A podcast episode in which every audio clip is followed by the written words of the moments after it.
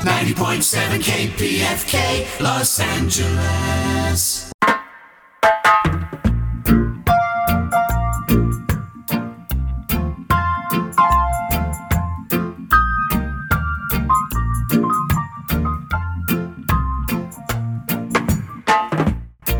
Welcome to Sojourner Truth. Thank you for staying with us. This is your host, Margaret Prescott. Today marks the one year anniversary of a military coup in Myanmar. Thousands have been killed. And to mark the anniversary, a silent protest strike is underway across Myanmar. And Myanmar based labor unions have called for the fashion industry to stop doing business there.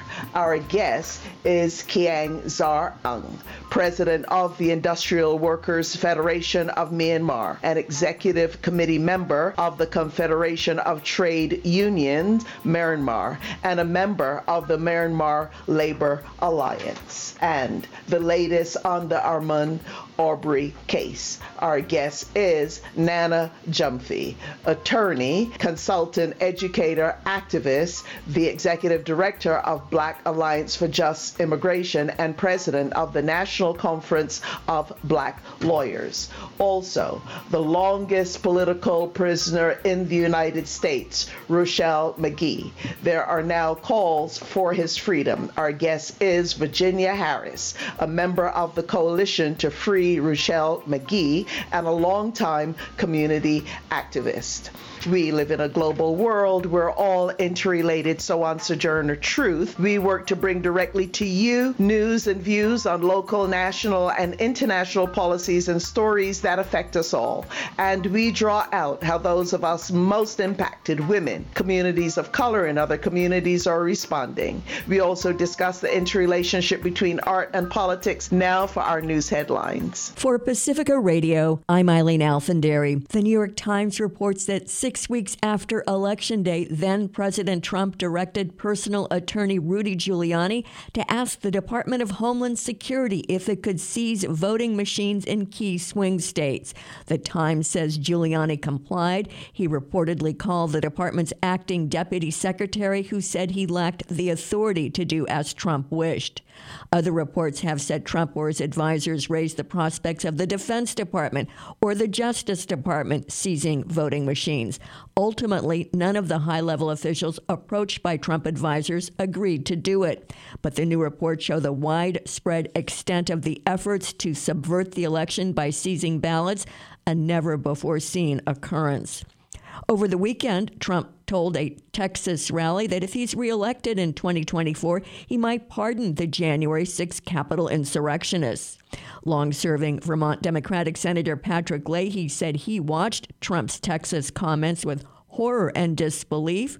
Speaking on the Senate floor, Leahy vowed that Republicans and Democrats would return to the belief that this is a nation based on the rule of law. Disagree if we want, disagree at the ballot box, but follow the law and stop giving the impression to the rest of the world that we're some kind of a, a pending dictatorship where the law and the Constitution are set aside to the whim of whomever is elected. At least six historically black universities in five states and the District of Columbia have responded to bomb threats made in a single day, with many of them locking down their campuses for a time. No explosive devices were found. Officials reported threats at Howard University in Washington, D.C., and colleges and universities in Georgia, Maryland, Louisiana, Florida, and Delaware. The FBI and the Bureau of Alcohol, Tobacco, Firearms, and Explosives are investigating. Lawmakers have asked for a briefing. Pfizer and BioNTech may ask the Food and Drug Administration as early as today for emergency use authorization for a vaccine for children six months to five years of age. Approval could mean the vaccine for young children would be available as soon as the end of this month. Diplomacy, and preparations for war, both on display in the crisis over Ukraine. Secretary of State Antony Blinken and Russian Foreign Minister Sergei Lavrov are expected to speak by phone today, a day after the two nations' ambassadors exchanged sharp words at the UN Security Council. Ukraine's president, meantime, signed a decree expanding the country's army by 100,000 troops, bringing the total number to 350,000 in the next three years and raising soldiers' wages.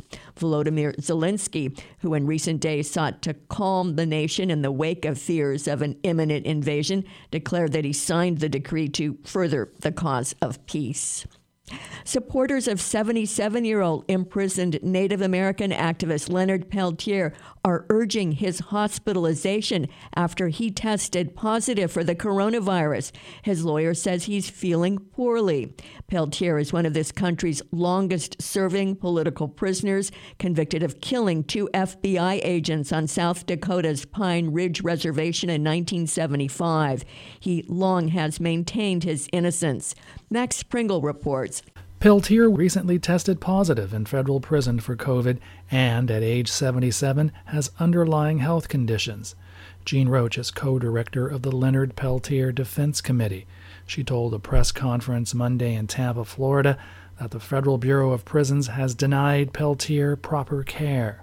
We want Leonard in a hospital immediately. He has an aortic aneurysm. I mean, he's very high risk. He's a diabetic. Why does he have to be treated like a less than human? Democratic Senator Brian Schatz, who chairs the Senate Indian Affairs Committee, has called on President Biden to commute Peltier's sentence, as has James H. Reynolds, the former prosecutor at Peltier's trial. I'm Max Pringle. A bill that would have created the nation's only universal health care system has died in the California Assembly without a vote. The bill had to pass by midnight to have a chance at becoming law this year. But its author, San Jose Democratic Assemblymember Ash Kalra, said the measure did not have enough support to pass and decided to pull the legislation before it came up for a vote. The California Nurses Association condemned Kalra's decision, saying it was outrage that he chose to quote, just give up on patients across the state. The nurses union said that Kalra chose to provide cover for those who would have been forced to go on the record about where they stand on guaranteed health care for all people in the state. Kalra appeared to indicate he would try again next year. I'm Eileen Alfandary for Pacifica Radio. This is Margaret Prescott, host of Sojourner Truth. We are going to start our show today with an update on the Ahmaud Arbery case. U.S. District Judge Lisa Wood has rejected a plea deal that would have averted a hate crimes trial for Travis McMichael, one of the three white men convicted of killing 25 year old black man Ahmaud Arbery on January 7, 2022. Ahmaud Arbery, who was on a jog, was chased down the streets of a predominantly white neighborhood in Satilla Shores, Georgia, by Travis and Greg McMichael, who are father and son in their pickup truck, while William Roddie Bryan joined in a separate car and videotaped the chase that ended in Arbery's fatal gun down when Travis McMichael shot Arbery three times at close range. The Department of Justice charged the three defendants in the hate crimes trial with violating Arbery's rights, attempted kidnapping, and the use of dangerous weapons because of his race. They pleaded not guilty to the charges last year during their trial in November. On November 24, 2021, however, the jury reached a verdict after 12 hours of deliberation spanning over two days, and the three men were found guilty and sentenced to life in prison. Now, this story with this plea deal was submitted by Travis McMichael's defense, included a provision that would have enabled both Travis and his father, Greg McMichael, to spend the first 30 years of their life sentences in federal prison prison rather than state prison where conditions are tougher. Ahmaud Arbery's parents, Marcus Arbery and Wanda Cooper Jones, responded with outrage. They spoke at Monday's hearing and asked the judge to reject this plea and express their disapproval of the proposed plea agreement. In particular, the provision that could have allowed the McMichaels to spend the first three decades of their life sentences in federal prison. They said Ahmaud didn't get the option of a plea. They killed my son because he's a black man. I'm asking on behalf of his family, on behalf of his memory, and on behalf of fairness that you do not grant this plea, Wanda Cooper Jones said at the hearing. Now, federal deals would not affect the state murder convictions in Arbery's case. We'll see how all of this goes, how all of this plays out. There is now the hate crimes section of this case, and jury selection for that will begin on February 2nd, 2022. Let's go now to a clip from Fox 5 Atlanta on the Arbery case. Breaking late this afternoon, a federal judge rejected a plea deal for Travis McMichael, the 36 year old man convicted on state charges of killing Ahmaud Arbery in 2020. Arbery's mother's outraged a plea deal was even on the table and made her concerns clear in federal court today. Fox 5's Portia Bruner is at the live desk with more on what this means for the federal hate crimes trial that's scheduled to begin a week from today. Portia? Yeah, that ruling by the federal judge came down around 3:30 this afternoon. U.S. District Judge Lisa Wood said she was not comfortable accepting the terms of the plea agreement after hearing objections from several members of Ahmaud Arbery's family. Now, earlier this afternoon, Wanda Cooper Jones, his mother, appealed to the judge, saying the option to serve time in federal prison instead of state prison where they were sentenced gave the McMichaels, quote, one last chance to spit in my face after murdering my son. That's what she said in court. Now, Arbery's family attorney, Lee Merritt, says the feds thought it was more important to get a confession from Gregory and Travis McMichael. But the only way they could get that confession was to make an offer that they spend their first 30 years of their life sentence in federal prison instead of state prison. The Arbery's family said a confession at this point is absolutely meaningless and that the more palatable conditions of federal prison is just not something they felt they deserved. She said that they didn't deserve better accommodations after the way they cornered Arbery in a pickup truck and shot him dead in broad daylight in 2020. Here's what she said hours before that judge made the ruling late this afternoon. I told them very, very adamantly that I wanted them to, to go to state prison and do their time that Judge Walmsley gave them back on, back in Jan- on the 7th of January. And then they, I got up this morning and found out that they had accepted this, this ridiculous plea. Very disrespectful.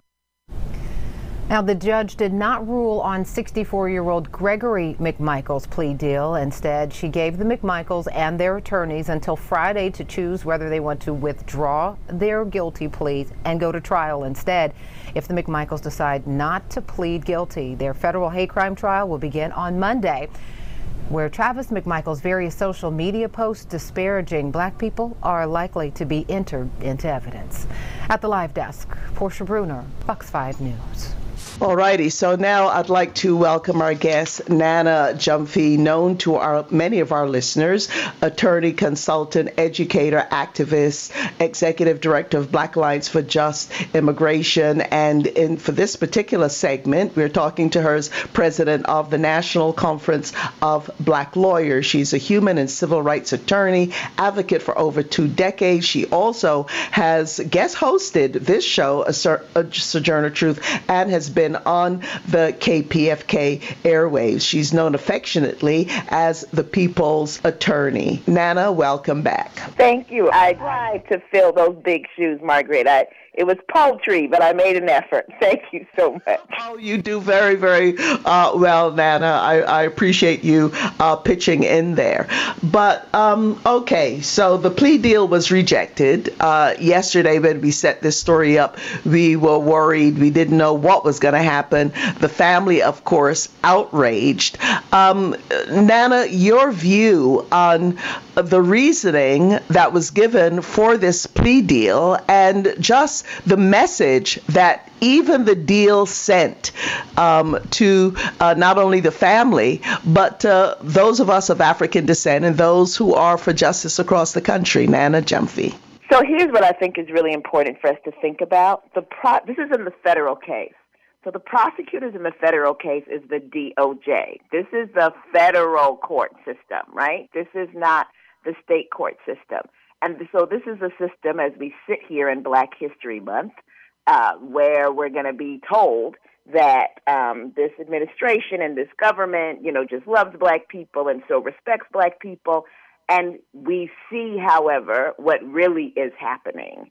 And what's really happening is the continued disrespect. I think that, uh, you know, Ms. Cooper Jones said it the best um, disrespect of black people and of our lives.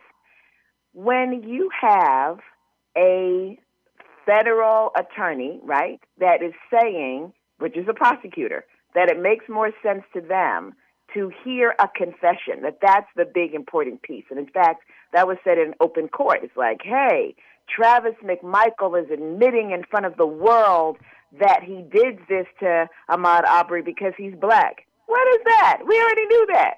We knew that before the trial in the state court. That's not a gift. And what does he get in exchange? As if that is so precious.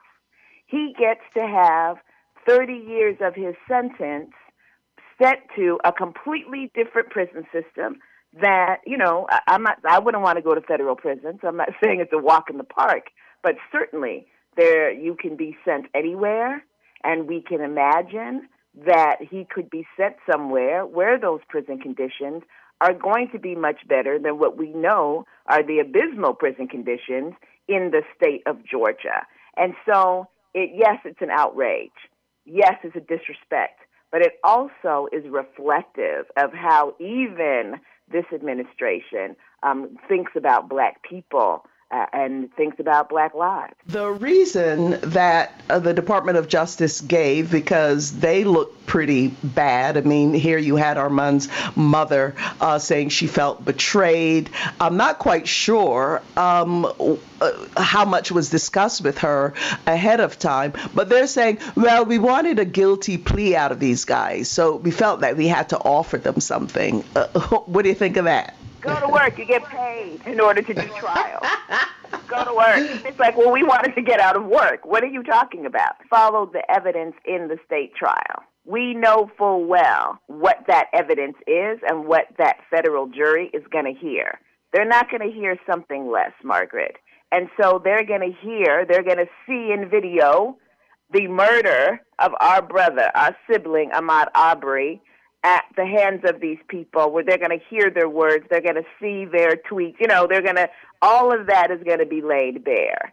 And so this is just—I mean, it's just, it's disgusting, really. It's like, this is what you do. The courthouses are open. This is the job that you get. Get that, take that job. You prosecute black people with far less. You happily prosecute them, uh, prosecute us with far less. Go ahead, take, do your job and um, put these these men on trial and let the jury make its decision. You know, again, as I say this, I've said this on the show before. I'm an abolitionist. I feel about prisons and jails the same as I feel about the death penalty. I wish none of it existed. However, if we're going to have a system that exists, it certainly cannot be left to be a system in which whiteness, white comfort, um, you know, white discomfort is placed above the justice for black people. And so when they say that, oh, this confession, we get, we're going to get them to plead, it's like, yeah, if you don't get them to plead, then you do what you normally do, which is to take the people to trial. And I was pleased that if we're going to have this system, that the court at least saw through all of this and said, nah, we're going to trial February 7th unless you all, you know, decide it, that you want to continue with these guilty pleas. But you're not going to get this cake and ice cream with it. So I, I couldn't agree more. But uh, Nana, just, you know, what is the importance? Explain to our audience the importance. I mean, they were found guilty in state court. What is the significance of this now federal case on, on hate crimes? Nana. So when we, you know, the the hate crimes aspect of it is the way in which this system, uh, you know, is attempting to bring some racial justice to the issue, right? And so that it's not just the recognition of this as something that is a violation and sort of your and I hate to say it this way, but garden variety violation, right? But when you add the hate crime, you're acknowledging anti-blackness was a part of this crime, was the basis, the foundation. You're acknowledging that racism was the foundation. In a uh, culture that wants to act as if we are, you know, post-racist and et cetera, et cetera, even as we see um, folks bringing the Confederate flag to their January 6th insurrection, right? That there's this effort to try to limit it to people that maybe wear a certain uniform um, that identifies them as a hate group or are waving certain flags that identify them as hate groups. And so what the hate crime part is what adds the recognition that this is something that was done based upon racial animus. And so it is important that uh, you know this this go through in this way with the hate crime part attached to it. Often there's an effort to get rid of that and to you know to dismiss the hate crime part in an effort to um, get that plea that they so desire. I think it's really important for those who, and especially for Ahmaud Arbery's family, his supporters, his friends, and those who want this to be recognized as a hate crime, that the hate crime stay in. On that note, we are going to have to leave it there, uh, Nana Gyamfi. But as per usual, really glad uh, that you were able to join us. I know uh, how precious your time is, how busy you are. Thank you so very much for your work and for joining us. Thank you for having me, Margaret. Always, always, always glad to be here. This is Margaret Prescott, host of Sojourner Truth, and we are now going to turn our attention to what's happening in Myanmar. Today marks the one year anniversary following a military coup in Myanmar. The government of uh, Suu Kyi was overthrown and she was imprisoned. She's facing as many as 173 years in prison. In Myanmar, the military had held power since 1962 when a coup took place. In 2010, uh, Suu Kyi was released from house arrest and an election was held in 2015. Uh, but meanwhile, the Rohingya people uh, brought to light discrimination and repression that they faced in Myanmar, and, and, many of them became international refugees. So there were internal tensions. Nevertheless, the population of Myanmar today overwhelmingly opposed the military coup against Suu Kyi, the Suu Kyi government. Now, Reuters reports that since the coup on February 1st, 2021, 1,500 people have been killed and 11,838 have been arrested. Uh, we can't confirm those numbers. We're hearing that the numbers are likely greater than those. Also, diplomatic efforts have failed, and people have taken matters into their own hands and resisting as they can. They accuse the military junta of murder and torture as well as environmental destruction. Ethnic and other communities, including the ethnic Karen community, are under brutal attack there the United States and the UK have slapped sanctions on the military government, and several multinational corporations have also stopped doing business in Myanmar. And now, major trade unions have called for fashion brands to stop doing business in Myanmar. This call is gaining traction under the banner Myanmar Military Never in Fashion. No Sweat and the Global Women's Strike UK organized a letter supporting the call from Myanmar based labor unions. That letter has now been signed by over 150 organizations, from community based organizations to labor unions large and small, including the large and powerful AFL CIO in the United States, and local unions such as Local 132, representing workers at Southern California Gas Company. Now, yesterday, President Biden weighed in. He accused the military junta in Myanmar of, quote, unspeakable violence against civilians, including children, end of quote. And according to the New York Times, he also spoke out against the regime's denial of humanitarian access to millions who need life saving aid. But today, in protest, the streets in several key cities in Myanmar are quiet in response to protesters' call for a silent strike to protest deteriorating conditions and repression by the military junta. Uh, let's go now to some clips that we put together from Al Jazeera, CNN, and Reuters about the situation in Myanmar. Hi, I'm Femi Oke. You're watching the stream. On today's episode, we mark one year of military rule in Myanmar. On February the 1st, 2021, the army seized control, claiming that the election won by the National League for Democracy was fraudulent. Ali Fowle, a journalist, was in Myanmar a year ago today. The day of the coup began for me with a lot of confusion. I was mostly trying to find out what had actually happened, trying to find out who had been detained. And very early on in the day, the internet and the phone signal was cut off, and that confusion started to be replaced by fear of who had been detained, what was coming next. And looking back on it a year later, it's just incredibly depressing. Myanmar still had a lot of issues, but so much progress disappeared in the blink of an eye. And these politicians, these activists, people that I know personally are still in prison. There's still, many of my friends are still in hiding. Uh, the people are still missing. We don't even know where they are, and the situation is still dire. This just into CNN, more than 30 people, including women and children, we're learning have been massacred in Myanmar. This is according to the human rights group Save the Children. According to the group, government troops arrested villagers and travelers before killing some of them and then setting both their bodies and their belongings on fire. Pictures from the scene show burned out cars and rubble. Save the Children says two of their staff members who were traveling home for the holidays are now missing, and they have received confirmation their car was among the burning remains.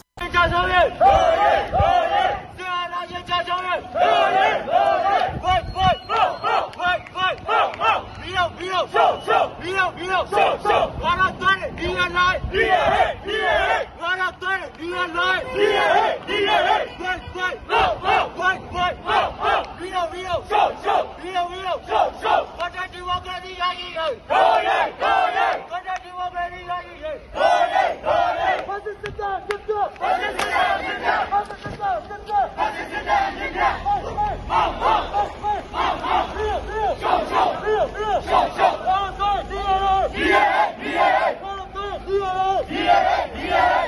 'Alrighty.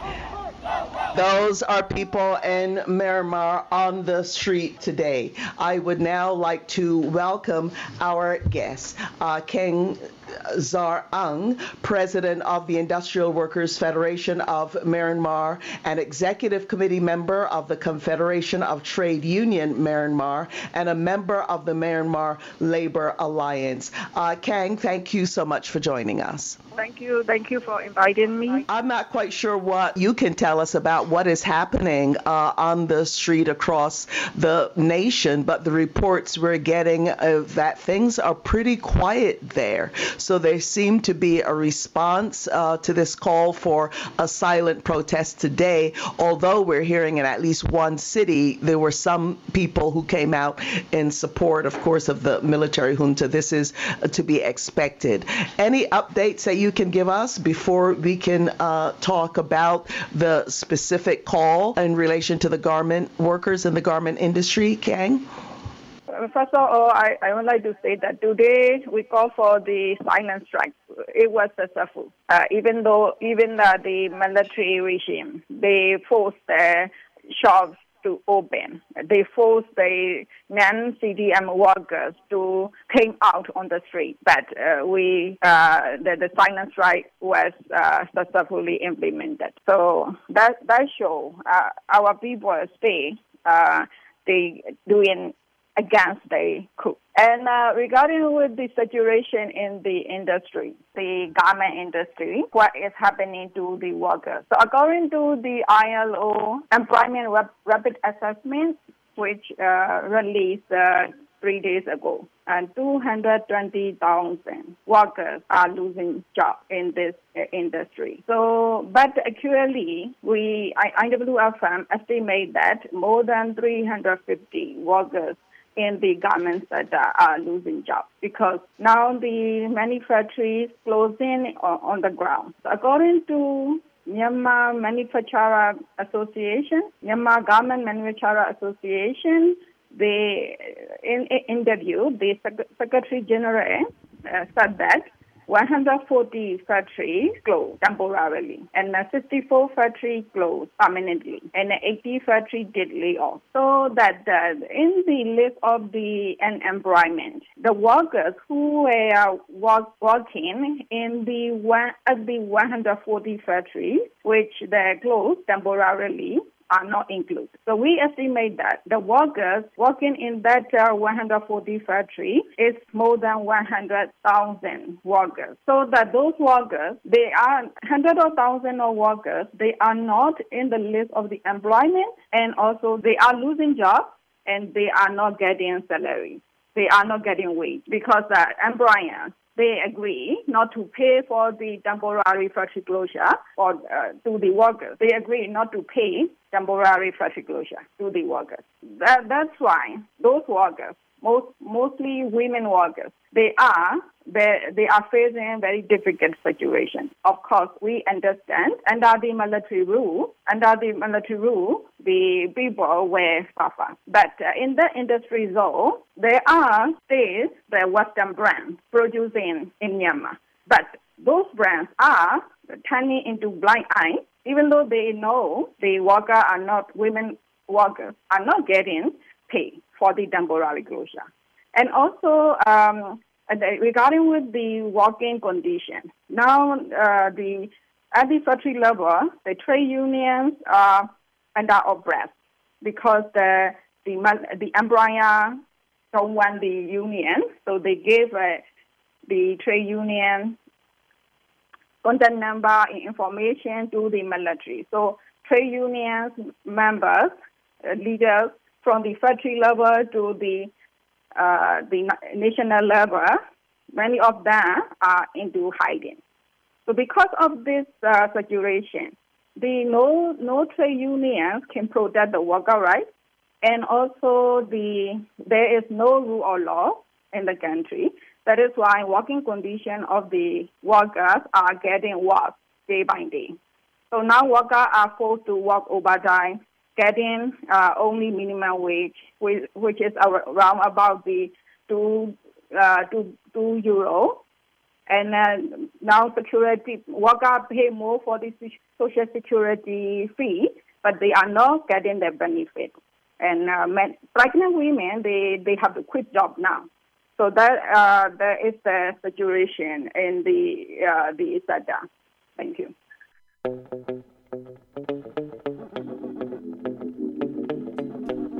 Be right back with more Sojourner Truth right here on KPFK, Los Angeles.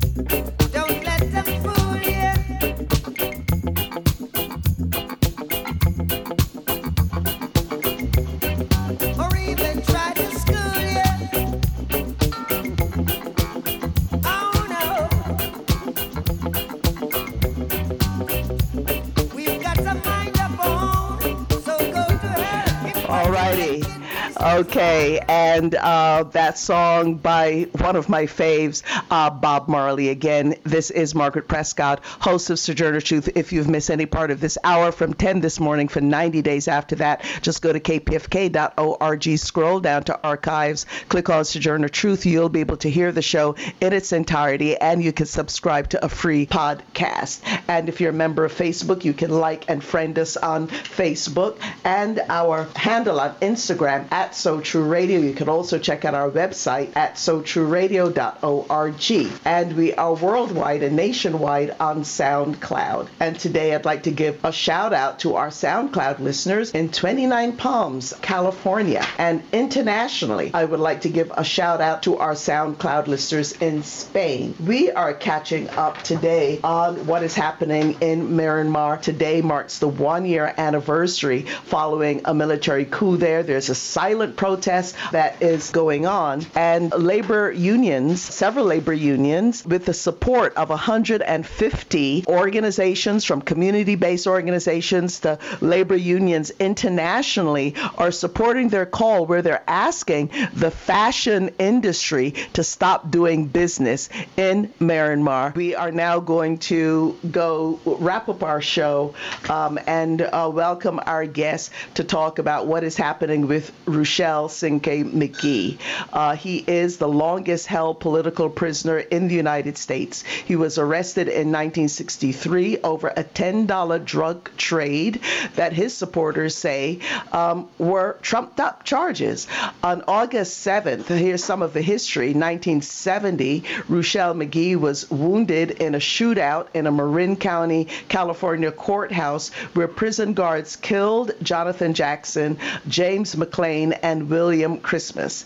This was part of an effort. This happened uh, because Black Panther Jonathan Jackson, um, he was trying to free the Soledad brothers who were charged earlier with the murder of a prison guard. Now, Ruchell Magee, who was in the courthouse to give testimony, used the occasion uh, to try to free himself. The shootout occurred when Jonathan Jackson, the brother of Black Panther Field Marshal George Jackson, tried to take charge of the courtroom where the trial was being held. George Jackson was one of those charged with the February 16, 1970 murder of the prison guard. The Soledad brothers' case was a cause celeb taken up nationally and internationally. Famously, Angela Davis was arrested and charged charged with assisting um, in attempting to allow the Soledad brothers to escape.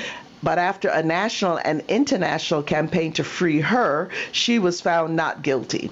Today, at 81 years old, Ruchell Cinque Magee remains in prison, and his supporters are petitioning Governor Newsom of California to free him. I would like to welcome our guest, Virginia Harris, who is a member of the Coalition to Free Ruchell Magee and a longtime community activist. Virginia, thank you for joining us.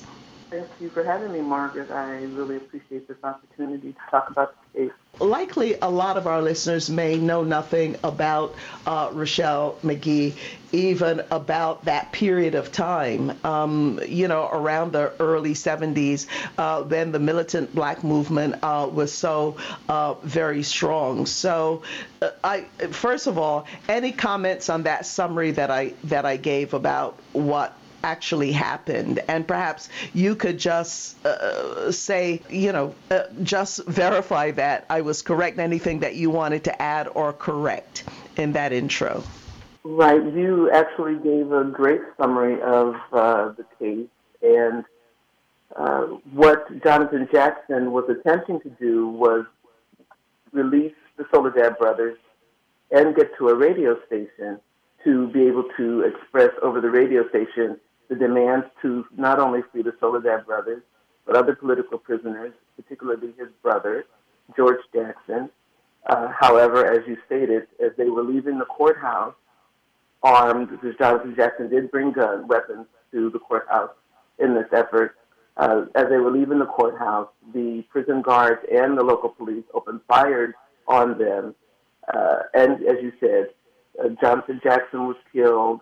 William Christmas and John McClain were killed. Also, the judge who had been taken as hostage was killed. Uh, Ruchell Magee was severely wounded, as was the district attorney. And as a result of that uh, shootout, Ruchell Magee was given another kidnapping charge uh, to go along with the kidnapping charge that stemmed from the $10 marijuana case uh, to run concurrently. So he has been imprisoned since 1973 on those concurrent charges. Angela Davis was indeed the co-defendant with him. She was originally charged with providing the weapons for that uh, the uh, takeover of the courthouse because her name was associated with the purchase of those weapons. She was, uh, as you said, her her or the case itself re, uh, obtained such wide notoriety and worldwide support that she was ultimately acquitted of all the charges. Ironically, Ruchell had the same exact charges that she did, and he was not released from his case, his charges. So he has remained in prison. He has been denied parole for the last 40 years, and his last parole denial was in July of 2021. He will not be available or eligible for parole again until 2024. Right. And what is his uh, condition now? We know, uh, first of all, uh, about what he has been doing in, in, in, prison because he, like Mumia Abu Jamal and so many others, became jailhouse lawyers and are really helping others uh, who are who are in prison. Tell us how is he doing? Um, a bit about the work that he tries to do on the inside. I mean, he changed his name um, to Cinque in honor of um, Cinque who uh, took over the slave ship uh, Amistad. Uh, so clearly, he is trying to make some political um, lessons here to share with all of us, including his fellow prisoners, with um, not only taking on that name, but what it is he's trying to do do while on the inside. He has attempted to help people with cases that they have had, but he is his health is deteriorating, however, and he is currently using a walker or a cane to walk around. We're concerned that we'll contract COVID 19, and he is 82 years old now. He won't be eligible for parole for three more years. He'll be 85 years old. We know that the lifespan of people of color, particularly black men, is not even is 75 years old. So he's been fortunate to have lived as long as he has, even while he's been incarcerated. But we are concerned that his health is failing and that he will not even be able to uh, be released or he succumbs to his either his health issues or COVID 19. Right, yeah. And uh, there's so many um, elders who were um, political prisoners, but also other prisoners, and there's a lot of concern uh, for them. Um, we uh, certainly know of uh, the, the, the case of uh, Russell Maroon Shoatz in Pennsylvania, who finally, finally, finally uh, won being able to be released as his health was deteriorating. He was basically uh, losing his life, and shortly after he came out, he he passed away. Um, so he didn't really get much of a, a taste of, of freedom freedom. Um, so tell us about the committee um, to uh, free Ruchell Magee, and uh, what is it uh, that you're asking people to do and what you all have done thus far. The Coalition to Free Ruchell Magee, and we are a small group of people who are determined to see Ruchell Magee free outside of the prison gate. We have had uh, press conferences. We, our recent, most recent press conference was held on December 3rd in front of the CNN offices in Los Angeles. We used that site to, to draw attention to the fact that none of the national news media are covering the case at all, and that if it wasn't for organizations or uh, news outlets like Sojourner Truth and, and and other uh, political left wing news outlets, his case wouldn't be heard at all. You did say, uh, I think, when you started, that he is not that well known, and he isn't that well known, which is surprising because his case was attached, or because Angela Davis was his co defendant. I would think that his name would be worldwide, but it is not. He is not that well known. So we're trying to get his name out. We're also trying to bombard Governor Gavin Newsom's office with telephone calls. So we are urging people to call Governor Newsom's office. Uh, the number to call Governor Newsom is area code 916 445 2841. And you can either leave a message or hold on the line. And we would urge people to hold on the line so that they can speak directly to a person. We want as many people, we want hundreds of calls to bombard Governor Newsom's office so that he knows that Ruchell has lots of support on the outside, people urging for his release. We're also asking people to sign a petition. We currently have over 32,000 signatures on the petition. If you go to our website, which is freerochellemcgee.org, you will find there an access or a link to the petition and also a link to Governor Newsom's office where you can even send a letter to the office, which we are also encouraging people to do. But we want phone calls to go in. Um, we are urging people to just bombard Governor Newsom's office with telephone calls so that, that he is clearly aware that uh, we are out here supporting uh, his release, uh, Ruchell Magee's release. We did have an opportunity to meet with some of Governor Newsom's legal staff who gave us some direction as to how to approach it. And one thing that they stressed to us was that we need to get the case onto the governor's desk.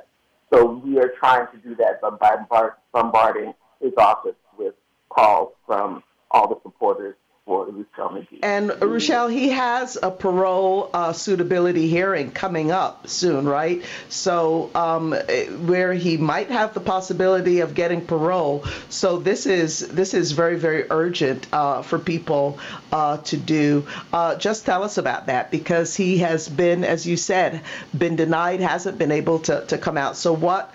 Um, are, are you hopeful in terms of, of uh, July 2021? And are you hoping to meet your goal of signatures before that time? And also for people like uh, our listeners, people who are concerned about this, to be able to contact uh, the governor on this, Virginia. Right. He was given three years to uh, be eligible again for parole, so that won't be uh, three years until 2024. So he'll be eligible again. So, but we don't want to wait that long. We want people to urge Governor Newsom to go now. He could be released on uh, the old age prisoners stipulation. He can be released because of COVID 19. He can be released because he has served more time than is usually given for kidnapping charges. So there are many reasons why he could be released, but we want him to be released to be able to spend some time with his family. He didn't murder anyone. He was involved in an effort to free the Soledad brothers. The people who murdered anyone that day were the police and the guards, the prison guards. He is being held because he is a former Black Panther Party member. He's being held because he participated in Jonathan Jackson's attempt to free the Soledad brothers. He's being held because he's been an, a jailhouse lawyer, helping people, helping uh, uh, fellow inmates learn about their plight, helping them change their, uh, develop their political beliefs. Because he is a political person, he's being held in prison longer than he should have been held. And we're demanding his release based on all of those all those counts. Uh, Virginia, you sound a little as though there, there's a little echo. We want our, our listeners to hear everything that you're saying. So if you are on speaker, perhaps you can just hold the phone up the old fashioned way, and perhaps we will hold you, um, uh, you know, be able to hear you a little bit better. But, you know, you were saying, just as we're uh, wrapping up here, that factually he is innocent. And I imagine there may be people who are saying, well, you know, he went to prison first off for uh, back in 1963. Um, but explain to us what the heck happened there because it was a $10 drug trade and he got seven years to life for that. So even setting aside what happened in the courtroom when he was trying, as you put it, to gain his freedom, and you know there's chaos in the courtroom. Somebody's trying to, you know, Jonathan Jackson is trying to control the the courtroom. Here's your chance to get out. And Ruchell Magee, after all the horrors he faced in, in, in prison, was trying to get out and uh, was shot and injured at that time. But what about that first arrest in 1963?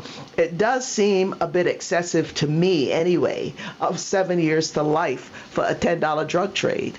Virginia.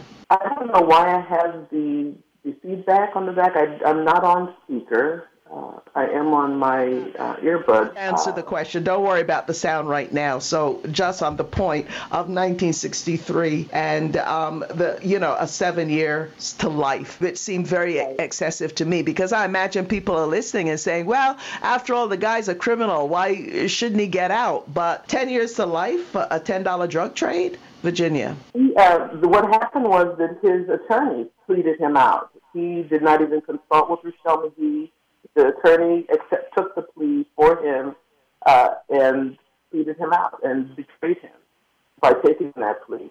Uh, he convinced, I believe he must have convinced Ruchell that it was the easier way to go, that he wouldn't have to do that much time, but he ended up pleading him, the, the, taking the seven year to life charge for the marijuana. Uh, oh, actually, it was. It turned out to be a kid, they attached a kidnapping charge to that um, $10 marijuana charge because the person that the marijuana belonged to or that was being purchased from alleged that he had been kidnapped and that Ruchell Magee and his cousin had been the kidnappers, although when the police arrested them, they did not have the keys to the car. The man who who owned the car had the keys to the car. So Clearly, he wasn't kidnapped, but he was charged with kidnapping. And the kidnapping charge is what uh, was given the seven years to life, not the marijuana charge. But it was the attorney that pleaded him out. Ruchell did not accept the plea himself. Yeah, and uh, uh, clearly this was before, long before Rodney King and people were videotaping stuff, because it, uh, you know, um, what I'm, I'm reading is that as when the police arrested him, they beat him that he had to be hospitalized for about three days. So, you know, what was that about? I mean, you know what I mean? I mean, these days people have video cameras, et cetera, and you can capture this sort of thing. But uh, Virginia, you and I might remember when Rodney King was beat, and all of us knew that this kind of thing goes on all the time uh, in the black community. But it's just that the world found out about it because it was caught on video. But in the case of Ruchell Magee, that was not the case. We've got uh, just about uh, a minute and a half to two minutes, Virginia. Right. It was not the case. They beat him because he stood up. He demanded to know why he was being arrested. Uh, he, he did not calm down or shut up as they ordered him to. And you know, when when even when women do that, or when black men stand up against the police, the first thing the police are going to do is beat them down to the ground. So they did beat him to the point where he did have to be hospitalized. But it was because he was standing up for his rights, even during the arrest. Right, yeah. Well, uh, Virginia, on that note, uh, before we leave, just tell us again how people could uh, get in touch with the group that is working to uh, free um, Ruchell uh, Magee. And for other people, what should they do if they're concerned about this? Virginia. For everyone who is concerned, we urge you to call Governor Gavin Newsom's office. The number is area code 916 445 2841. And for general information about the campaign and to sign the petition that we have going, and also to get further information, please uh, go to On that note, we are going to have to leave it there. Um, Virginia Harris, thank you so very much for joining us. All righty. We would like to thank all of today's guests, Khaing Zar Aung, um, also uh, Nana Gyamfi. Uh, today's show produced by me, that's Margaret Prescott. I'd like to thank our engineer today, Gary Baca, our assistant producer, Alicia Vargas. If you'd like a copy of today's show, please contact the Pacifica Radio archives at 1 800 735 0230 or go online to pacificaradioarchives.org. Um, you're going to stay tuned for Democracy Now! with Amy Goodman. Sojourner Truth will be back on the air tomorrow. Thank you for joining us. This is your host, Margaret Prescott. And you all remember to please stay safe.